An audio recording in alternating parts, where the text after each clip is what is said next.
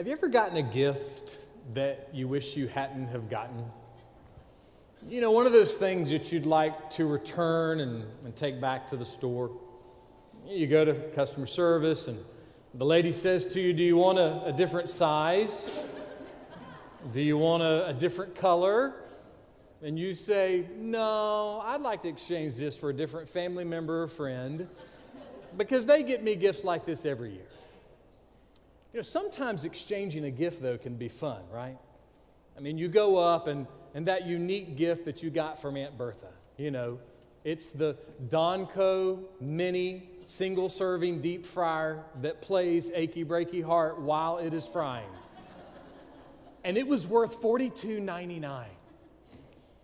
And she says those magic words You can go and get anything in the store for that amount. That makes exchanging a gift fun, right? I mean, you can go anywhere in the store and get anything for that amount. So you go, you take off, you start walking all over in every department, looking at everything, and you just can't seem to find anything. And then finally, you find the one gift that, that one thing that you know that you want. And you go back up to customer service, you get there, and the lady looks at you with the sweetest smile in the world. And she says, Of the 7,433 things in our store, that's the only thing that you cannot exchange your gift for. Ever had that happen? You know, life is full of disappointing exchanges. The toddler that takes their first five steps and then their little sister comes and pushes them down before they get to step number six the boy who gets up the nerve to go over to the girl and, and say hello, and she just rolls her eyes and ignores him. Or the girl who goes over to the boy with the cute hair and she says, hey, and he just flips his cute hair and ignores her as well. Or maybe the college student that crams and crams, over caffeinates, and then gets the exam back and they still only got a D plus. Maybe it's the wife who can't seem to get through to her husband. It's the husband who can't seem to get through to the wife. It's the parents that can't seem to get through to the teenager or the teenager that can't get through to the parents. Maybe it's that financial investment that's not rising, but rather it's fading. Maybe it's the doctor saying we need to run some more tests because the tests so far haven't given any answers. You know, whether it's a, an ugly sweater or whether it's an ugly sickness, our lives are full of disappointing exchanges. But what if I were to tell you that there is one exchange that guarantees that you will never be disappointed? And what if I were to tell you that the gift of that exchange is a baby wrapped up in cloths lying in a feeding trough in a stable somewhere in a nowhere town. The Apostle Paul was writing a, a letter to the church at Rome. And he took some words from hundreds of years earlier from the prophet Isaiah to encourage them. This is what he wrote Whoever believes in him will not be disappointed. 700 years before Jesus was born, Isaiah wrote the most wonderful words that come with the benefit of believing in Jesus. And that benefit is confidence. Confidence. Believing in Jesus means that you will never be disappointed. Now, someone might be saying, Bless the preacher's heart. Bless his heart. He's had a cold this week. He's, he's on a lot of medication. He's not really thinking straight. Doesn't he know that life is full of disappointing and defeating and difficult things? I mean, there's no way that we could possibly ever avoid all disappointment. Well, let me rephrase my statement a little bit. Believing in Jesus means that you will never be disappointed in Jesus. You see, you'll never be disappointed in the power and the authority, the hope and the peace and the love and the joy of the gospel if you truly believe in Jesus. What does it mean to truly believe in Jesus? I love one translation of a well known verse. Look what it says.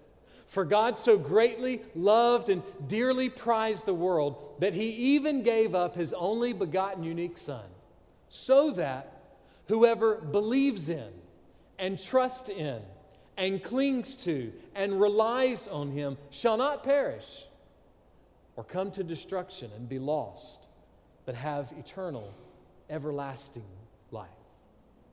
Let me ask you a question Are you believing in Jesus?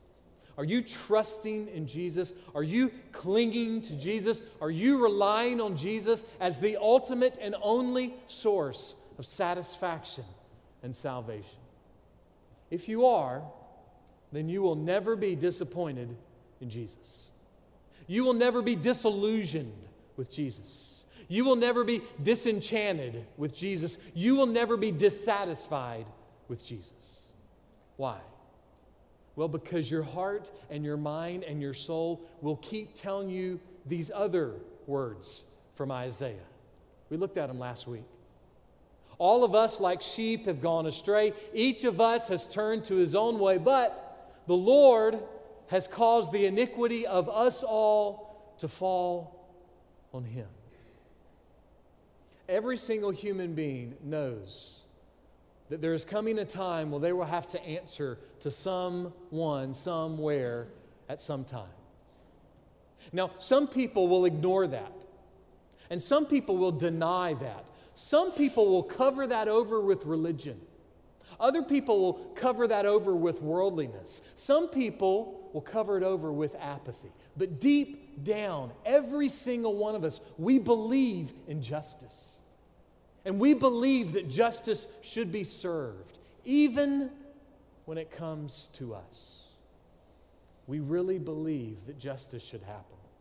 And so, true justice is when a person is held accountable for their lies, when a person is, is held accountable for their laziness, when a person is, is held accountable for their lust for greed or their lust for immorality. They're held accountable for their rudeness to their spouse or their children or their parents or strangers or friends. They're held accountable for their pushiness or their control or their arrogance at home or at school or at work or even at church.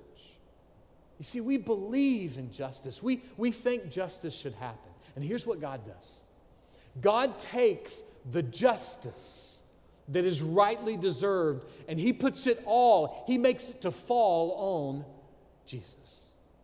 See, Jesus absorbed the penalty that, that we actually deserve.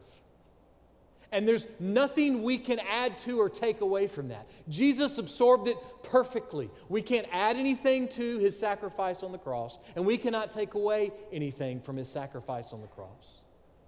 You see, Jesus perfectly satisfied the penalty for my sin and for your sin. And that's why believing in Jesus means you will never be disappointed with Jesus. Listen. Your husband is going to disappoint you, and your wife is going to disappoint you, and your children are going to disappoint you. Your parents are going to disappoint you. Your grandparents are going to disappoint you. Your grandchildren are going to disappoint you. Your boss is going to disappoint you. Your friends are going to disappoint you. Your teachers are going to disappoint you. Your pastor is going to disappoint you. Your friends at church are, are going to disappoint you. The government's going to disappoint you. The stock market is going to disappoint you. The scoreboard will disappoint you. The test results will disappoint you. There's absolutely nothing in this world that is perfect. Everything and everyone has the potential to disappoint you, but Jesus. But Jesus. You see, Jesus has done something that nobody in history has done and nobody could do. He has made the greatest exchange, the greatest. Because, see, He took the penalty of our sin that is full of disappointment, it's full of defeat, it's full of difficulty, it's full of death. And Jesus exchanged it for life. Jesus exchanged it for hope and for peace and for joy that lasts forever. And so I ask you again this Christmas to come to Jesus. Maybe it's for the first time, or, or maybe it's all over again this morning. To believe in Him, to cling to Him, to trust in Him. Because deep down in your soul, Jesus Christ really does make all things new. And He's the only one who can. Let's lift our hearts and let's lift our voices as we continue to worship Jesus, the King.